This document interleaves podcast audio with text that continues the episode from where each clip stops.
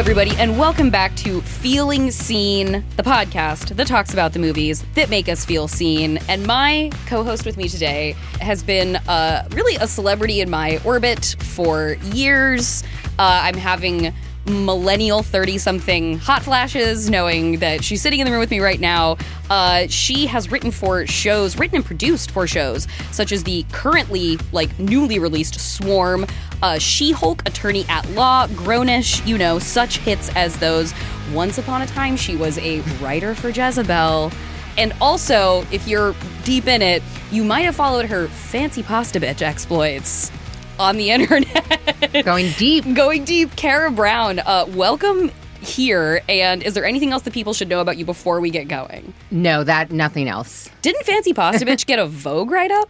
I did. Yeah. Oh, I forgot. ab- Yeah. You know, I just remember those photos being very beautiful. Like, yeah. well, they pasta they sent like a real photographer Clearly. to come and do it. Um, it's funny because I kind of like. Obviously, I remember my life, but I kind of like forget people were like reading things. And um you were Judge Kara Brown. Yeah, well, um, uh, as we were talking about before we started, that Mariama Diallo was on the show, Mm-hmm. and she was like, "Oh my gosh, I used to read Shade Court when I, I saw her recently, Wow. Uh-huh. and we that was we had met for the first time, but she was like, "Oh no, I know you from that," and I was like, "Oh right, people were reading like I kind of forget. I knew at the time, Yeah. But I think time has passed. So when people reference." Jezebel, I'm like, oh right, like they read it and remembered. Yeah. Um, is Well, I think it's one of the things like like the toast as well. It was like one of those internet enclaves that like the community around it. Like it was the last time. It, I think it was the last era too, where there was almost is anything close we get to like internet monoculture. Yeah. In the in like the the heyday of the blog years. yes, Like if you were of a personality of a certain window of age, you read Jezebel like every goddamn day. I I was having this conversation with someone about how people used to just go to Jezebel.com. Go to Jezebel. Not following a link. No. You just every day, and, and like, uh, you know, a lot of other sites, but you would just go to the site and see what was there Yep. and kind of read everything that was there. And I know, like, personally, I don't really have anywhere that I just every day Yeah. check in on and see what's there. I'm usually you know, there's a link and I click on it and maybe I read a couple of things after that, but it is a specific um The idea of blogs basically being your homepage. yeah, yeah. Well, this this this I feel like leads well into the the main part of the conversation because you even like you you wrote sort of like an exit post at Jezebel when you were departing the blog and commentary world to go into TV writing, which is your your port of call now. Yes, yes. I did uh we did a transition. Um, you know, it's funny too because I tell this story in general meetings all the time. and I haven't ever told I, peek behind the curtain, yeah, I think, I think also no one's asked or cared. But um, I had, you know, I'd, I'd moved to LA right when I started at Jezebel. And in sort of the back of my mind, I think I knew I eventually wanted to to be a screenwriter, but I had like a really hot start at Yeah, Jezebel. yeah. So I was already I was like in it and the internet was fun at the time. So it was like fun to do that. Yeah. And it wasn't until the we lost the Hulk Hogan trial and I had this pilot that I had been fiddling with. Uh-huh. And it was like pure Seabiscuit panic Uh-huh. where I finished it in like a week. Because I was like, oh, I'm not gonna have a job. Yeah. I live in LA. There's not a lot of media jobs out here. I was like, oh, I'm, you know, I'm screwed. Yeah. And um, so and then we were like bought by Univision. So like the immediate like threat of losing my job was gone. Yeah. But it was a wake up call for me where I was like, oh, I don't want to do this anymore. Yeah. So I um so I had that pilot and then a friend of mine took me to um CAA was having this comedy writers boot camp and it was Oh. like geared he was a CAA client. It was geared towards like women and people of color. Mm-hmm. Was like panels and networking. And Issa Rae was one of the speakers. Mm-hmm. And she had like tweeted at me before. So I was like, oh, she'll probably know who I am. Mm-hmm. Um, I now know that Issa has like a really amazing memory. Oh, okay. And, um, but I went up to her and uh, she was like, oh, I didn't know you wanted to do screenwriting. I was like, yeah, like, I have this pilot that I literally, I don't think I told her I'd literally just finished it. Right, yeah. But I was like, yeah, I have this pilot. And then like fast forward to like I'm having meetings with her and I'm I'm pitching it and like I didn't sell that obviously, but Mm-hmm. um out of it it's how I got my reps and how I got started. So like Issa very much is like my fairy godmother That's wonderful. in terms of coming into Hollywood. But um, but yeah, it was a funny like I got scared and then wrote the script and then it and then it ended up working out. necessity is the mother of invention. I mean, truly, yeah. Like it was like I finished that script so quickly when I was like Jezebel's not going to exist anymore. Yeah. Um. So I guess thank you for that, Hulk Hogan. Yeah. You know, the only time I would ever thank him. I'm, I'm liking how this fits into the directory we're going to talk about because the character you have brought to discuss is the very self-possessed. um, the, I, when I was watching this, getting ready to talk to you, I was like, I don't know Kara Brown, but this feels right. and it is Katharine Hepburn's Tracy Lord in the Philadelphia story. I know. And with the I know I know. Feels with the with the um reflexive sense of intimidation I feel around the idea of you as a figure in my my media life and sort of evolution, I was like, this is the person I think I'm afraid of. yeah, like I I feel the gelling of like my projection of who this individual is with the fictional character that Katharine Hepburn is giving me here. So how did Tracy Lord arrive in your life? So I actually I don't remember exactly when I saw the movie, but my grandmother um is a big musical theater fan. Okay. And so I remember like My Fair Lady was one of her favorite musicals and we watched the movie and listened to it and it was sort of my gateway into like Audrey Hepburn and Roman Holiday and all of these older films that at like 13 for some reason I was watching. Um and so I think the Philadelphia story like slipped in there. And um you know, the funny thing about her character is in the movie, it is kind of a bunch of men trying to like knock her down a peg. Yeah, it's a bunch of guys negging her Yeah, or just like- outright ripping her apart for a whole movie. So I have to like, you know, obviously reconcile that part of it. Yeah. But, you know, Katharine Hepburn, who is just such a like force, and I think like the way she spoke and like the Yeah. hair and all of it was just so upright and like confident. Sometimes for your own sake, Red, I think you should have stuck to me longer. I thought it was for life, but the nice judge gave me a full pardon. Ah, that's the old redhead. No bitterness, no recrimination. Just a good swift left to the jaw. And I've always been a pretty confident person. Um, like there's sort of like a joke where my dad talks about how like when I was younger, he's like really wanted to make sure as like a young black woman in America that I mm-hmm. had a lot of self-esteem. And then his punchline is, but I think we went too far. Um, and then things got away from And us. things got over, yeah. So like I don't think anyone like teachers or anyone who's known me for a long time would ever like would argue with the idea that I've been pretty self-possessed Yeah. for like much of my life. So clearly that's a lot of what I was responding to with Tracy Lord. Mm-hmm. Um and i and I think the movie is also just fun and Yes. like um you know I really it reminded me of um movies like Sabrina, like Yeah. another movie I really loved was just like these parties and um parties in, I love in parties. mid-century films. Yeah. man. great party, like fun seeming parties, and they like don't do anything in this movie, right? Yeah. Like they're it's them like getting ready for a party, and then they go to a party, and Yeah. then the next day is the wedding, and like that's that's the movie. There's no like tasks anyone really has to do. Yeah, it's They're all just kind of talking to each other, which is my kind of movie. Okay, and I was I was wondering about the uh, like I remember when I found All About Eve, Mm-hmm. and I I decided one day I was gonna like I'm gonna watch Bette Davis movies, and I want to find the one where she says fasten your seatbelts, it's gonna be a bumpy night, and I managed to pick All About Eve first. Yeah. and I remember watching it and being enraptured and being like. This is what movies can be, and I wondered from a, like a screenwriter's perspective, like watching a movie like this, and if you're you know steeping yourself in those classic films uh, from a young age, like what is like sort of the chasm between like is characters just talking to each other that much possible Yeah. anymore in in movies because like movies just about people fucking having Yeah. conversations all about eve is just intellectually rigorous repartee Right. And like aaron sorkin gets to do that but like do you get to do that I am trying desperately. Let me tell you. Okay. Um.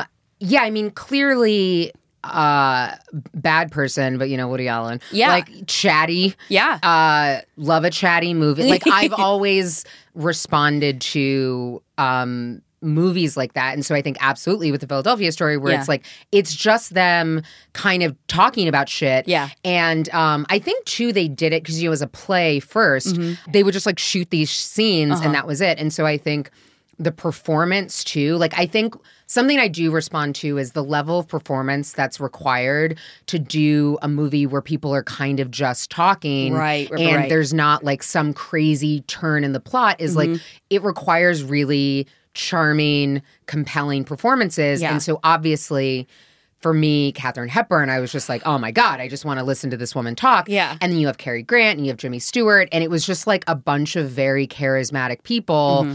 talking. And I'm like, yeah, that's all I need. like that's that's really all I need. Snob.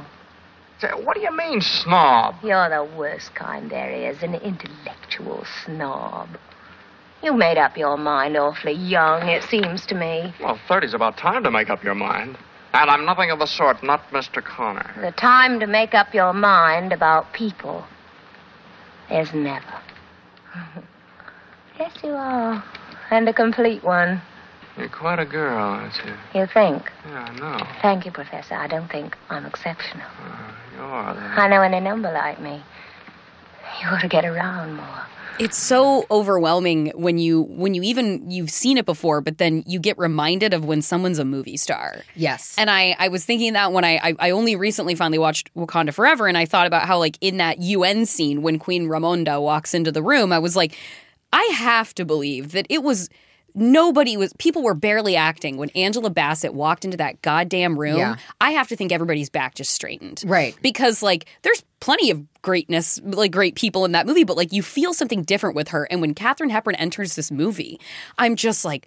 Oh my god! Like I just feel gravity bending around Yes. her, and her the obviously the voice and the mid Atlantic accent and Yes. the angles and the Yes. cheekbones, but the just cheekbone, I mean, I- like every time she turned, watching like the cavernous shadows cut down her face, it was like, oh my god, how are you real? Yeah. and it just, I it was so, I was just moved every time I got to see her again because I'm like, oh god, thank God Katharine Hepburn's back on the screen. Yeah. I mean, her character too. So, sort of like the whole deal with her, Mm-hmm.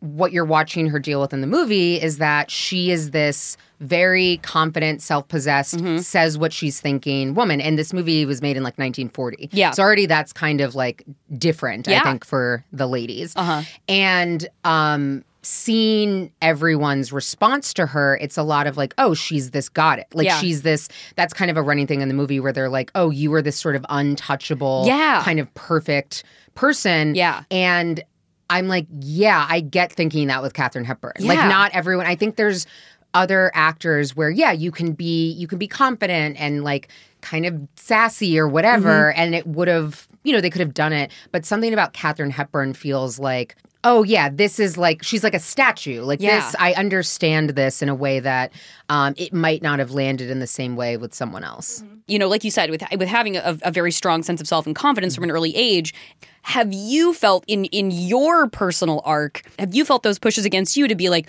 well, Carrie, you're you're impenetrable, or like you have to be like, are those slings and arrows that you have weathered for being feeling that sense of self possession and confidence? Yeah, I mean, me saying things that I think uh, has been a problem for me. Mm-hmm. Yeah, like um, yeah, since I, same. you know, like since I was young, Uh-huh. and I often like I remember being young, and I would say something, you know, to an adult, and Mm-hmm. I'm like, I'm not wrong. So even when I would get in trouble for it, it didn't necessarily. I was like, yeah, everyone's mad at me, but like You weren't I'm- taking a lesson from no, that. I was like, I'm still believe I'm correct. um, which, like, to be fair, I was not always. But, um, you know, I, th- I think another interesting thing in the movie is in the most generous reading. Yeah.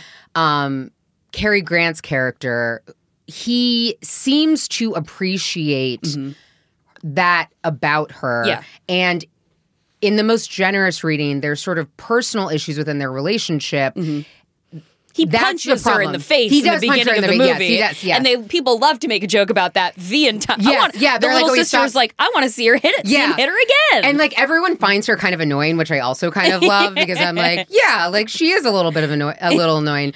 Um, but I think in the most generous reading, as a like with the relationship with her father, Mm-hmm. Yeah. I would not include that because Yeah. that's crazy. Mm-hmm. But it is about someone who knows you, helping you sort of see some kind of not shortcoming Mm-hmm. necessarily, but something about like not necessarily realizing how you're coming off to other people Right. and how that might impact them. Mm-hmm. And I think uh, I d- I do remember responding to that, especially this idea of like having such high standards for yourself, Yeah. and then applying them to other people, Yeah. which is a problem I know I have. Okay, yeah. and I was going to ask if that was a detail that resonated with that you is as well. probably the line. Like I remember that exchange so vividly because it's nice to me because I'm like, oh, she's not wrong to have these standards for herself. Yeah. but it does make you a little less tolerant of things that maybe you should be more tolerant of. Mm-hmm. So in a world where you also just like boiled the story down to like these two people trying to like figure out their shit and Yeah. get back together. There's something in that that if you were making this movie in 2023 and Mm-hmm. 1940, I think I you could get at in a way that like would speak a little bit more closely Yeah. to me, but you know, at the time I was like, yeah, it's like, you know, like I get it. I get I get where we are. I know what's happened. Red, you could be the finest woman on this earth. I'm contemptuous of something inside of you you either can't help or make no attempt to. Your so called strength, your prejudice against weakness, your blank intolerance. Is that all? That's the gist of it. Because you'll never be a first class human being or a first class woman until you've learned to have some regard for human frailty. It's a pity your own foot can't slip a little sometime. But your sense of inner divinity wouldn't allow that. This goddess must and shall remain intact.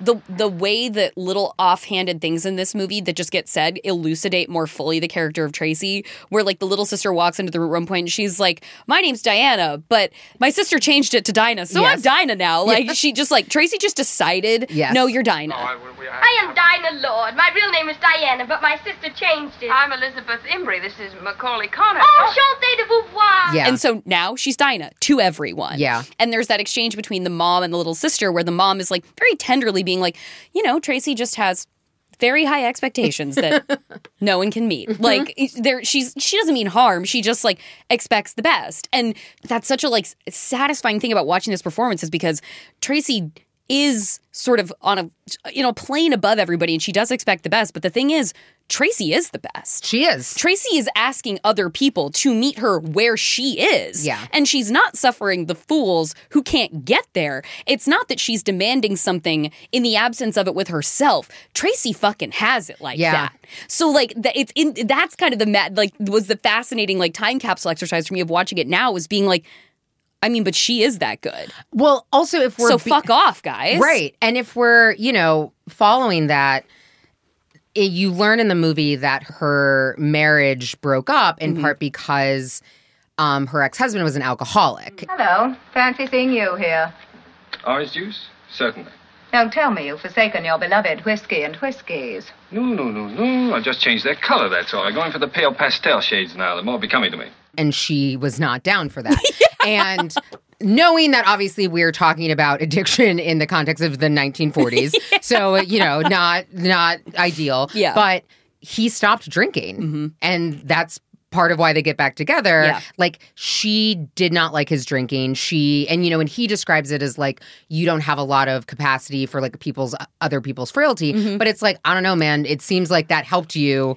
You became a quote unquote better person as a result of her having this expectation of you. Yeah. And maybe that's not how it's being articulated in the mm-hmm. movie, but mm-hmm. for me, that's certainly I was like, oh, so she was right. Yeah, that's what like they're in like you said like accepting her dad from the conversation because the, there's that part where she's like says something about like you know I'm sorry I've like disappointed you and he's like oh I didn't say that and I would never say that it's like no you would just say every single Right. thing in between Right. to annihilate her sense of self you never said you were disappointed Yeah. so dad dad can get go to hell like we can Yeah. we can remove him from the board but it is it's so like it's i was wondering if like when like there's an element too of of with her where do you feel like as somebody who brings that level of like assurance self assurance to the table do you end up in that position because i feel like this happens with women when they are kind of just a cut above the rest they end up being a great projecting board for everybody's fantasy of them because they can live up to kind of any fantasy because they are that good and that big but then if they don't adhere specifically to the details of those projections well then suddenly they're letting somebody down like when kittredge her george the, the guy she's going to marry he's Yeah. like you didn't live up to my standards of womanhood last night when you were getting drunk with james stewart You see, it, it really wasn't Tracy at all, Mr. Kittredge. It was another girl, a Miss Pomeroy, 1926. You'd had too much to drink, Tracy. That seems to be the consensus of opinion. Will you promise me never to touch the stuff again? No, George. I don't believe I will. There are certain things about that other girl, that Miss Pomeroy 26, I rather like. But a man expects his wife to. To behave herself naturally. To behave herself naturally. And I wondered if, like, do you find yourself in the position of having to field those projections because you, like, are so confident in a space that it's like, well, and now you guys are just inventing things about me, making a mythos of like, as I have done, Yeah. made a fucking mythos of Yeah. Brown, and I'm intimidated by an idea of a person who I have not met in a space until this very day. Yeah, I definitely think the intimidation thing is very real. Yeah. Which, like, again, people have been saying that to me for most of my life. Um, Apologies for playing directly no, into no, that but thing I- you've been I- dealing with this whole time. I have actually recently come to get it. Mm. Like I think before I was like, "What are you talking about?" Like I'm like I'm chill, whatever.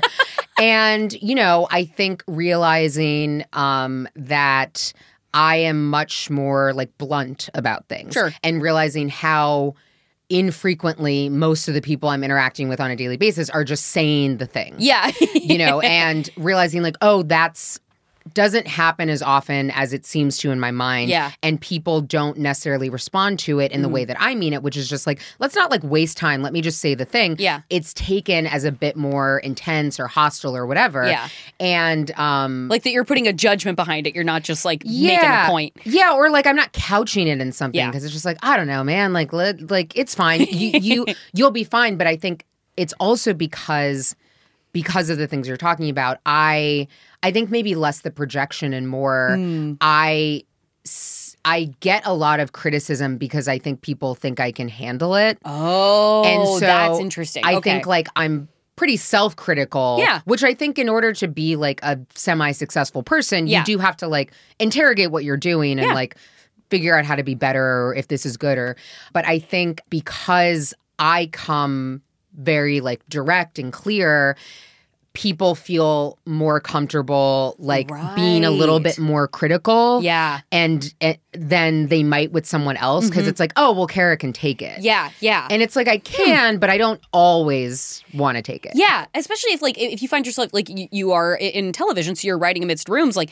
especially if that's like if you can notice it disproportionately in comparison to like peers around you in a shared context, it's like, man, I'm kind of getting a lot of shit Yes. here. And then and you know you have a one on one after, it's like, oh, Kara, no, I just I know you can handle it, and so like it's my respect for you. Yeah. But it's like, yeah, but when I see it when it's happening, I just feel how like I'm getting a lot more heat than like other people around me. I will not say who, but I've literally had that exact conversation with Okay. a showrunner where it was this, it was my expectations for you are different Yes. than others. I think you can handle it. I think you can be this thing. Uh-huh. Like, I think you're capable of this thing. Uh-huh. And it's like, again, I don't think that's untrue, but that doesn't mean that at all times Yes. that's how you want people to treat you. Yeah.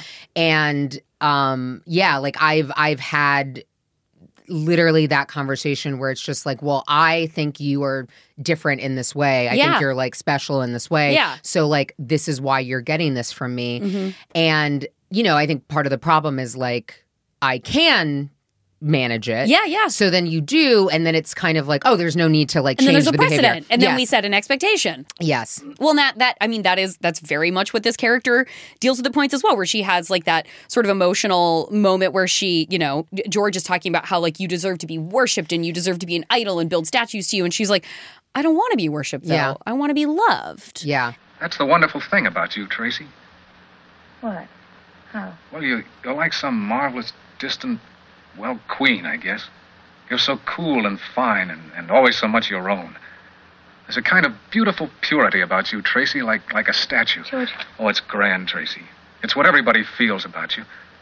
It's what I first worshipped you for from afar. George, listen. First, now, and always. Only from a little nearer now. Hey, darling? I.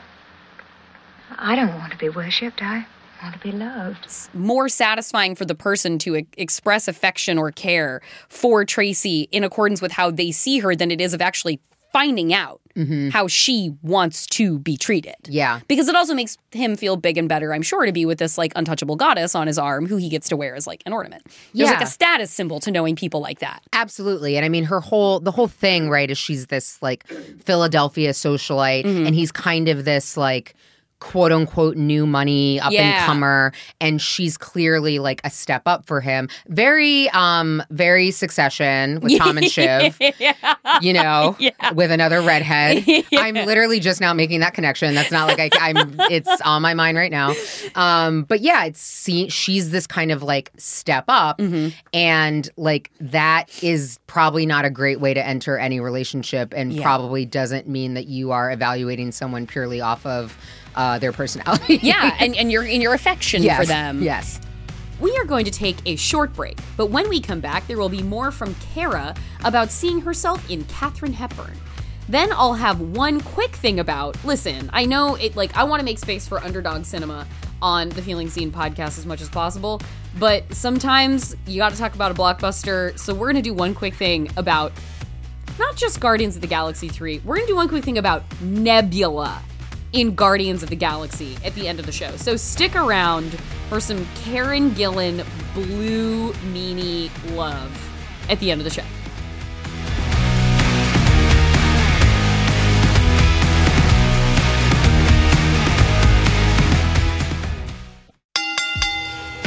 The following pro wrestling contest is scheduled for one fall. Making their way to the ring from the Tights and Fights podcast are the baddest trio of audio, the hair to beware, Danielle Radford. It really is. Great hair! The Brit with a permit to hit, Lindsay Kell. The queen is dead. Long live the queen! And the fast talking, fist clocking, Hal Lublin. See, I can wrestle and be an announcer. Get ready for tights and fight! Listen every Saturday or face the pain. Find us on Maximum Fun. Now ring the bell. Hey, when you listen to podcasts, it really just comes down to whether or not you like the sound of everyone's voices. My voice is one of the sounds you'll hear on the podcast Dr. Game Show, and this is the voice of co host and fearless leader Jo Firestone. This is a podcast where we play games submitted by listeners and we play them with callers over Zoom we've never spoken to in our lives. So that is basically the concept of the show. Pretty chill. So take it or leave it, bucko. And here's what some of the listeners have to say. It's funny, wholesome, and it never fails to make me smile. I just started listening and I'm already binging it. I haven't laughed this hard in ages. I wish I discovered it sooner. You can find Dr. Game Show on MaximumFun.org.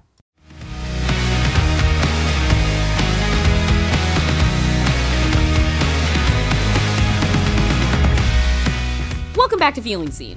My guest is the formidable Kara Brown, who is a writer on the new series Swarm.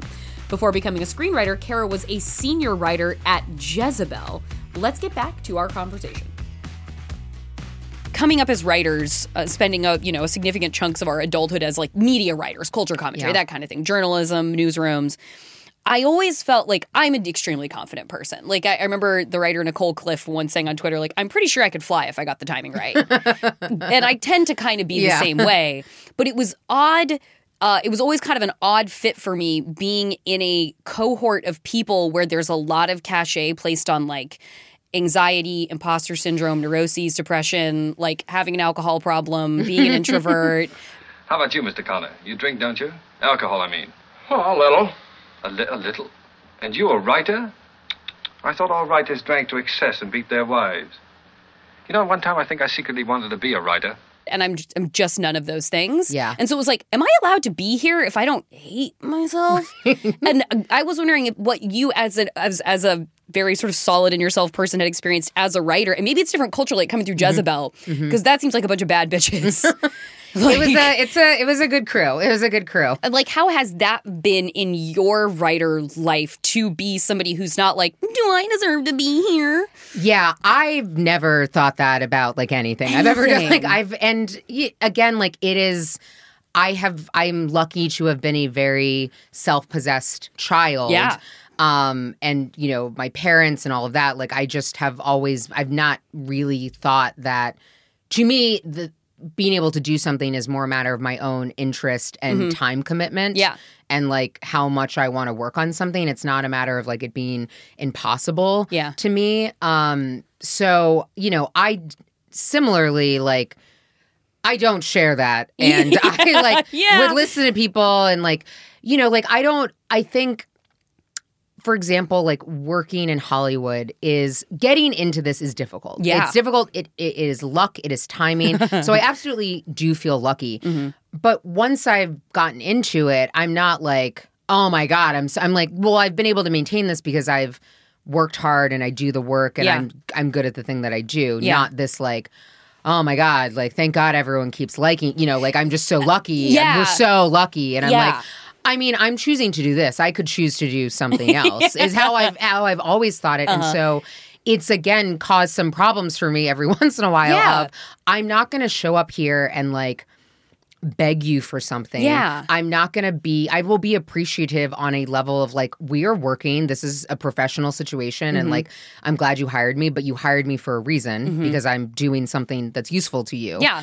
And this isn't a favor. We're both This isn't like, I'm bringing a value here. Like this is an exchange of goods and services. Yes. This is not a favor, and I think a lot of people, writers, it feels like Yeah. just it's a favor at every turn, and I'm like.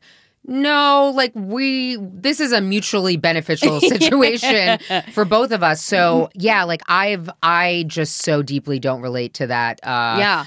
kind of thinking, but you were right in that it is quite prevalent in, Yeah. in amongst writers. And I and and and, and like there, it's it's an interesting thing about like as as somebody who's quite online, it's an interesting thing watching like that specific version of what it is to be a writer and a creator really perpetuated Mm-hmm. in that I think particular space. That idea of like, oh, plans are great, but like canceling on everyone you've ever met is better. It's like.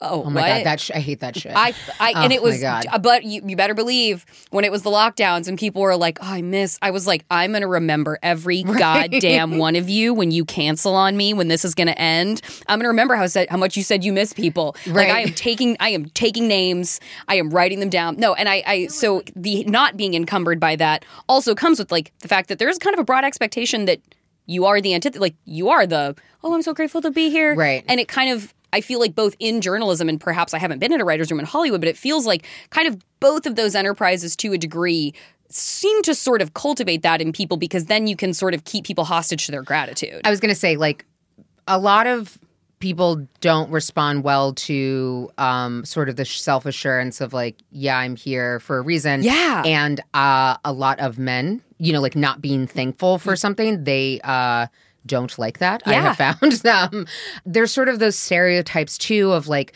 people, certain writers in rooms where they, you know, they laugh at every joke that Yeah. the showrunner says, Mhm. and they're just kind of like up their ass because they're like just trying to tap dance and keep their job. Yeah. and it's like I can't do. If I wanted to, I no couldn't I, do that. I, i'm incapable Yeah, I can't do it. And I'm like, I don't think I have to do that because I think the work that I'm doing Uh-huh. is good. And I I feel like that's all you should really be asking of me. Mhm. Um, but it's not not the uh n- certainly not the norm and not like the overwhelming kind of Mhm. approach. making the the transition from like media journalism over to Hollywood is interesting because it's like for me it's a little bit of like I like that's such an abusive industry and it's so it's so exploitative that like when I like move over to like the world of film production it was like you think you think I'm not trained for this? Right. like you you think I left that one to get my ass kicked over here? Yeah. Oh, I absolutely did not. Right. Like you, you journalism's broke Hollywood. you think you can you think you can wear me down? Yeah. And so I find a sort of like confrontational chip on my shoulder, uh, like coming into it being like, no, no, no, no. I did not leave journalism to break for you. Yeah.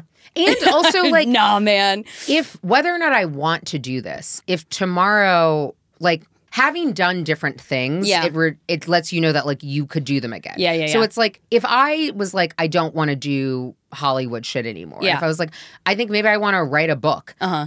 I pretty sure I could do that because I because I've like done you know like I've done this Yeah. other work before. So it's like knowing that you have other Mm-hmm. abilities. It makes me less will. Like if I thought the only thing that I was good at Mm-hmm. was or like the main thing I was good at Mhm. was ri- being a screenwriter, Mhm. and that anything else I would be less good at it.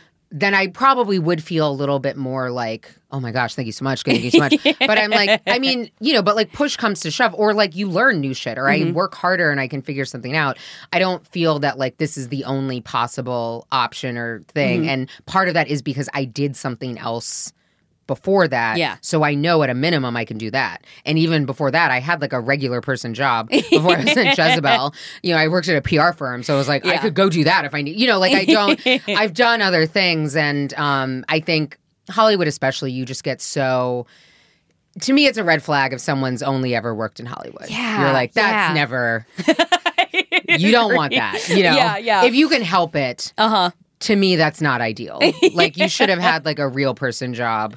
Yeah, because At some point. like, because like there is a degree where it's like it isn't real work. It's not real person job. Even when It's not jobs are hard, it's not a real person. No, and it's hard. wor- It's hard work for many reasons. Absolutely. but it's not. This is not like a regular thing. No, it's not regular. it's not relatable. It's not relatable. It's also like you know, it's something that like a lot of people want to do, and not a lot of people get to do it. You're Uh-huh. in already this sort of like rare air thing. Like, Yeah. it's weird and different. And the things that make people successful in this industry are not sort of the normal things that make people successful.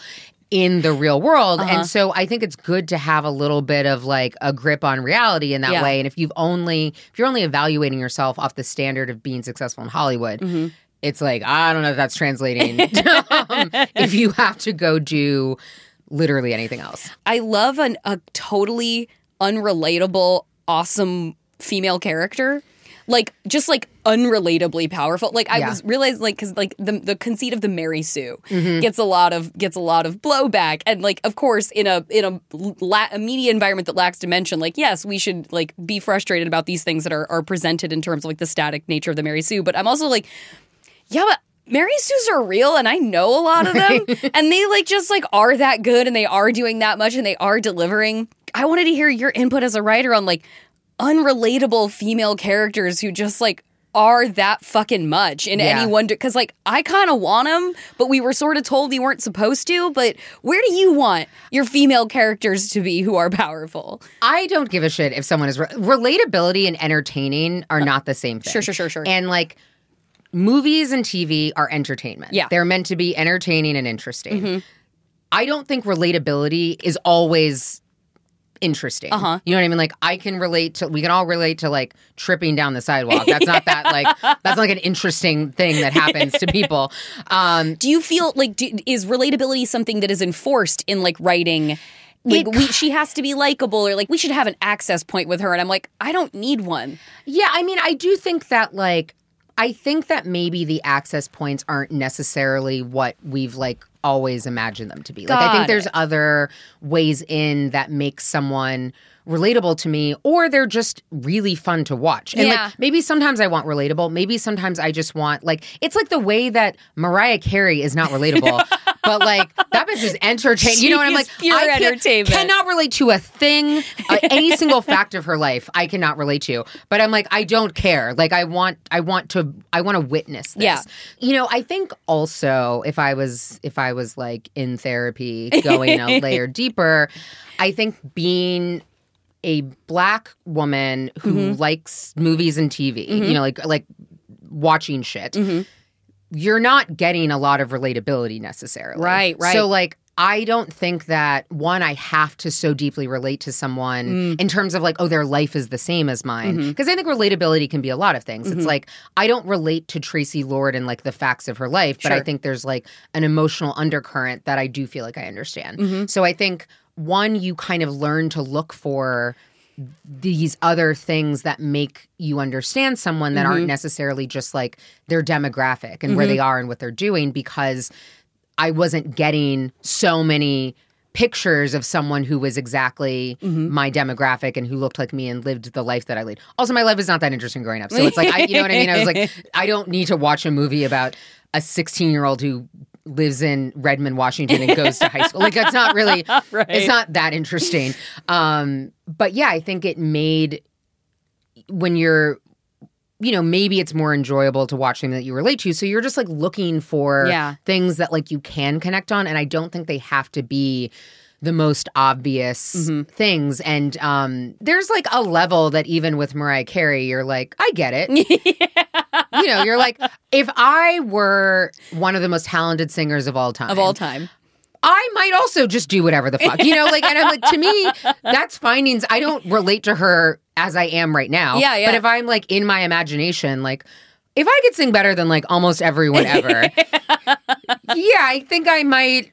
I might have a closet the size of people's apartments. Like I can, I can arrive at how like this might feel relatable. Well, like, and it's like I I see exactly how Tracy Lord became Tracy Lord because I'm like, yeah, if I was that much better and hotter and smarter and more eloquent than everyone around me and classier and richer, and everyone's telling you. and everyone's telling you, Yeah. like everybody, like we enter Tracy Lord's life when everyone has decided that everything they've reinforced in her, probably her whole life, they're gonna take back. Right, It's right. rather unfair. Now, take Tracy, for example. There's never a blow that hasn't been softened for her. Never a blow that won't be softened. As a matter of fact, it even changed her shape. She was a dumpy little thing at one time. Only as it happens, I'm not interested in myself for the moment. Not interested in yourself, you're fascinated, Red. You're far and away your favorite person in the world. I understand that the premise of this podcast can be like treacly and like sort of saccharine, especially with like a white cis woman being like, "Tell me about when you felt representation." And I want to be very mindful of that. But what I always I want to like have the opportunity to get into with people is the fact that like I think marginalized people are the great creative geniuses because they've had to spend their lives putting themselves where they aren't, projecting meaning and identification onto places where they they don't exist, having to empathize with people who do not live the lives that they have lived because it's the only examples they get. I think there's a sort of special earned creative merit badge that comes with having to like do that hard work of projection Yeah. from the time you're small. Well, I think the story of speaking only for Black Americans, of Black Americans in America, is Mm. like a story of creativity. It's Mhm. like, okay, you're slaves and we're giving you like the slops, and you figure out how to make something delicious out Mhm. of that food. Like, you don't have instruments and you figure out rap. Like, it's everything. So much of black creativity is born out of a lack of something. Mm-hmm. Um, or even, you know, someone like Dapper Dan, where it was like, Yeah. oh, I'm going to use these things that exist and build something new. Uh-huh, uh-huh. Um, and in part because like you don't, we don't have like you know a bunch of like shit at our disposal to Yeah. then you know that's going maybe a layer deeper than Sure. than applies here. But I do think like you you having to just imagine like the capacity for imagination Mhm. probably is like a little bit greater. Mhm. It's the way that like you know, like all those people were freaking out because they had like black elves and the Lord of the Rings show. And it's like, is that such a leap? Like, you can't possibly imagine a black elf. And I'm like, oh, because I guess you've never been asked to imagine Yeah. this. Like, you've just been able to watch anything you've wanted, any genre, any type of character, and they look like you and you understand and you relate to them. Mm-hmm. But if you don't have that, necessarily, Mhm. you, your imagination is going to have to fill in some blanks or you know some things that aren't there of like yeah. how do I relate to Audrey Hepburn and Roman Holiday? Yeah. You know, like Yeah. what what about this character is resonating with me? And maybe it's conscious, maybe it's not, but I think that's what I see when I see, you know, white people freaking out about things like that. I'm like, oh, you haven't been asked to consider what happens if Spider-Man is black. Yeah. And now your brain is breaking. But like a black person who likes Spider-Man has probably imagined what it would be like if they were black just Yeah. because like you know, you have the time and why not? Yeah. My version of that is like I was at a baby shower mm-hmm. and it was a very straight baby shower. And I just they all kind of are. Yeah, yeah, Yeah. yeah. Just kind of definitionally. And I had just seen the terrible movie Bombshell and where Margot Robbie and Kate McKinnon's characters like become involved. And I was talking to this like circle of women about it. And I said, I was like, yeah, I was totally surprised when those like characters hooked up and Margot Robbie's character was at least bi. And they were like, what? I was like, yeah, like she goes home with Kate McKinnon. Like they're having drinks, they get flirty, they go home. Kate McKinnon's like in her underwear. Yeah. And they're like, I thought, It's like well, a they, sleepover. they were just hanging out. I was like, what aren't you seeing in this? Like, how much don't Right. you see? Oh, you know when you go home with your girlfriend and get naked, yeah. that And normal series of events. Yeah, and she's just in a bra under the covers, and you're walking around in your bo- boxers Yeah. on a lady in your t-shirt after you've just been like nose to nose at a bar getting hammered together. How many layers of the world don't you see because Yeah. you've never had to consider the alternative to what you are. Or you're also not clinging to any scrap yes! of something. Like, you know, the way that, uh, what's his name? Slash is like half black. Oh, yeah, yeah. And yeah. it's like, oh, we fucking know that. Like, you're like black. It's like we know for sure. Yeah. his mom is black because Mhm. you're like when you see a flash of something Mhm. that is representative of you, you probably are going to cling to it. Yeah. you're gonna like and. They're usually scraps. Mhm. Like I, I think certainly like in the last, you know, up until recently Yeah. ish, um, you know, something like that. It's like even if they meant for like the innuendo to Mhm. be subtle, Mm-hmm.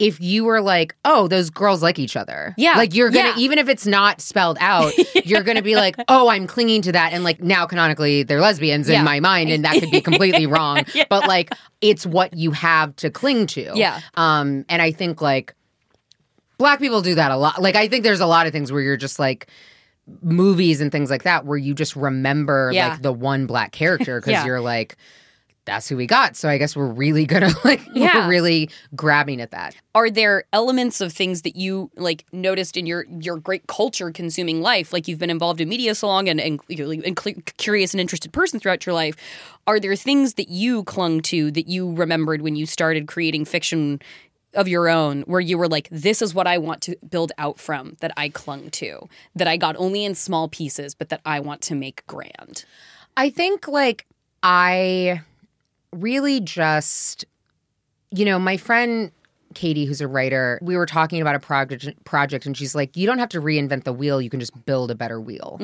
And um and maybe like I would not say I'm trying to like, you know, it's something I'm making is going to be better than this, but like a Nora Ephron movie where I'm like, oh, I just I don't need the experience of a black woman in this you know, like in a story like this to be so drastically different. Yeah. But I think there is some like texture there that would be very different. Yeah. Just because it has to be.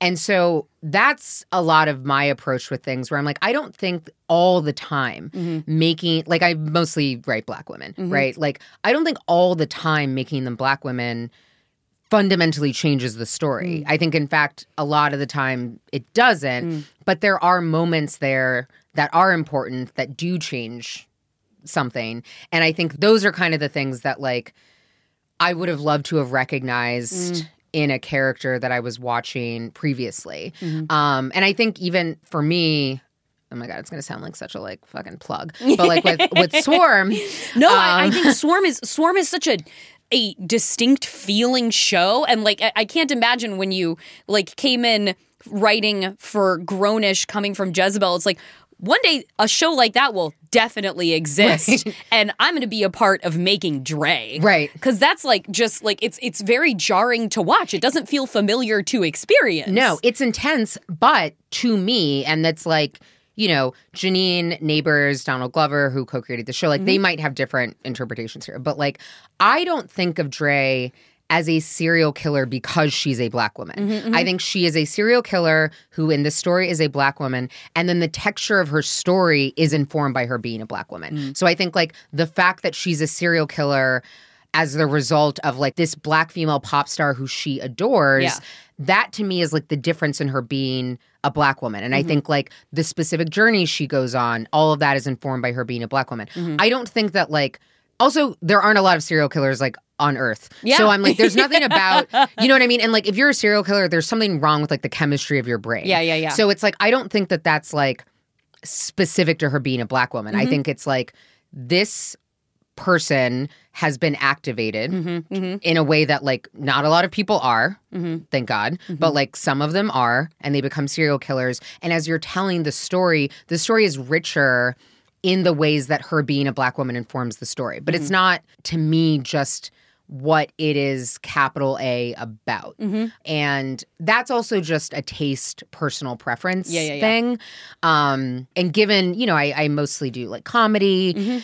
Mm-hmm. So I'm not really trying to like you know, take some like crazy like I'm just trying to make like fun, entertaining shit that I Yeah. want to watch. I think if I was like, oh, I'm really trying to like affect the course of history through like cinema, Yeah. I might have a different, I might be saying something different um, about that approach. But at least so far with what I've written, that Mhm. has that's how I approach it. Okay, I guess for my final final thing that would be like in the end of your Philadelphia story with you as Tracy Lord, Is it, are you choosing Cary Grant, Jimmy Stewart, or are you doing the I choose me, like, fuck your wedding? I'm, I'm not doing any of this. Here's the problem because I'm kind of a bird, I Mhm. do like a happy ending. Okay. You know, I like it's like why I like rom coms. But I think it is dressing down Cary Grant.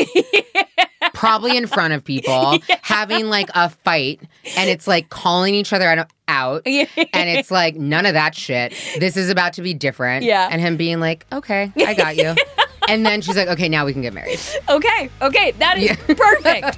That's a perfect conclusion. Kara, thank you so much for taking the time to come and talk to me for about about this. I really appreciate it. This was I. uh Talking is fun. And talking is fun.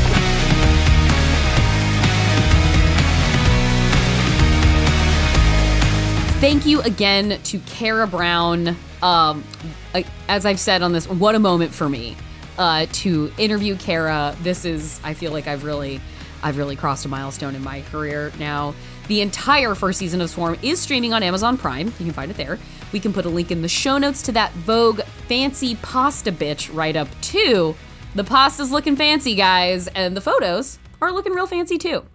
Uh, and now, one quick thing before I go, as promised, New Guardians of the Galaxy is out. Third movie in in you know the Marvel standalone trilogies. Third movie in that one from director James Gunn, obviously. Um, that's all well and good. Guardians of the Galaxy, have a fun time. I like these superhero movies. I like these Marvel movies. Keep them coming. I'm having a great time. Pay animators, pay animators, pay animators. Um, but I just want to say that the heart and soul maybe not only of the Guardians trilogy, but of the MCU itself, the heart and soul of Marvel, it is Nebula. What, I mean, the best character. I have a Nebula pin on my backpack that I wear. Karen Gillan is such a tremendous actress, and there's kind of few people who will post more delightful BTS content about the making of anything they're doing than Karen Gillan. Just a charmer top to bottom. Uh, a six foot red headed Scottish uh, powerhouse. How can you go wrong with any of the parts of that sentence? The Nebula Gamora storyline, the storyline of sisters within the MCU in something properties that can feel sort of sprawling and you know increasingly impersonal. Maybe it's like ah it's just a big marvel machine. I can't really connect to these things. Nebula has been not only a funny and ass kicking character throughout her time in the MCU. She's also an emotional anchor, and the tender story, the arc of her relationship with Gamora in these movies is my single favorite relationship thread in the entirety of that cinematic universe. Um, more respect for Nebula. Uh, she's she's just, remember when Karen, guys remember when Karen Gillan shaved her head to play Nebula and revealed that at Comic Con? That's what the people go to Comic Con to see, or at least what they used to see. Um, when when Comic Con was at its zenith with the Marvel machine powering it. Uh, yeah, that's that's really all I got. Like, I, you don't need me to tell you to see Guardians three. No, but Guardians does not need champions on small podcasts being like, "Hey guys, get out to the movies and go check out." No, this is a me- this is a pro Nebula message. This is a pro Nebula PSA. I have been beating this drum for years now, and now I've got this show. I've got another platform on which to say Nebula supremacy. Um, and speaking of the charm of Karen Gillan, she did, in honor of the release of the movie, post a photo of herself. It's like a screen grab from a Zoom. She's like, you know, in honor of the movie coming out, like, here's the time that I forgot I had couples therapy on a day I was shooting as Nebula for Guardians of the Galaxy 3. So there's a little Zoom screen grab of Karen Gillan doing a couples therapy session in full Nebula makeup, which, again, just the most charming BTS content. Uh, still today, laughing about her gunpowder milkshake updates that were cooler than gunpowder milkshake, but that's a conversation for another time. Go Nebula. Uh, we support you. We love you. The fandom is behind you. And that's it. That is our show for today. You can follow us on Twitter at Feeling Seen Pod, or you can send us an email at feelingseen at maximumfun.org. If you want to follow me, I'm JorCru on Twitter. Our theme music is by Andrew Epen. The show is produced by Marissa Flaxbart. Our senior producers are Kevin Ferguson and Laura Swisher, and this is a production of Maximum Fun.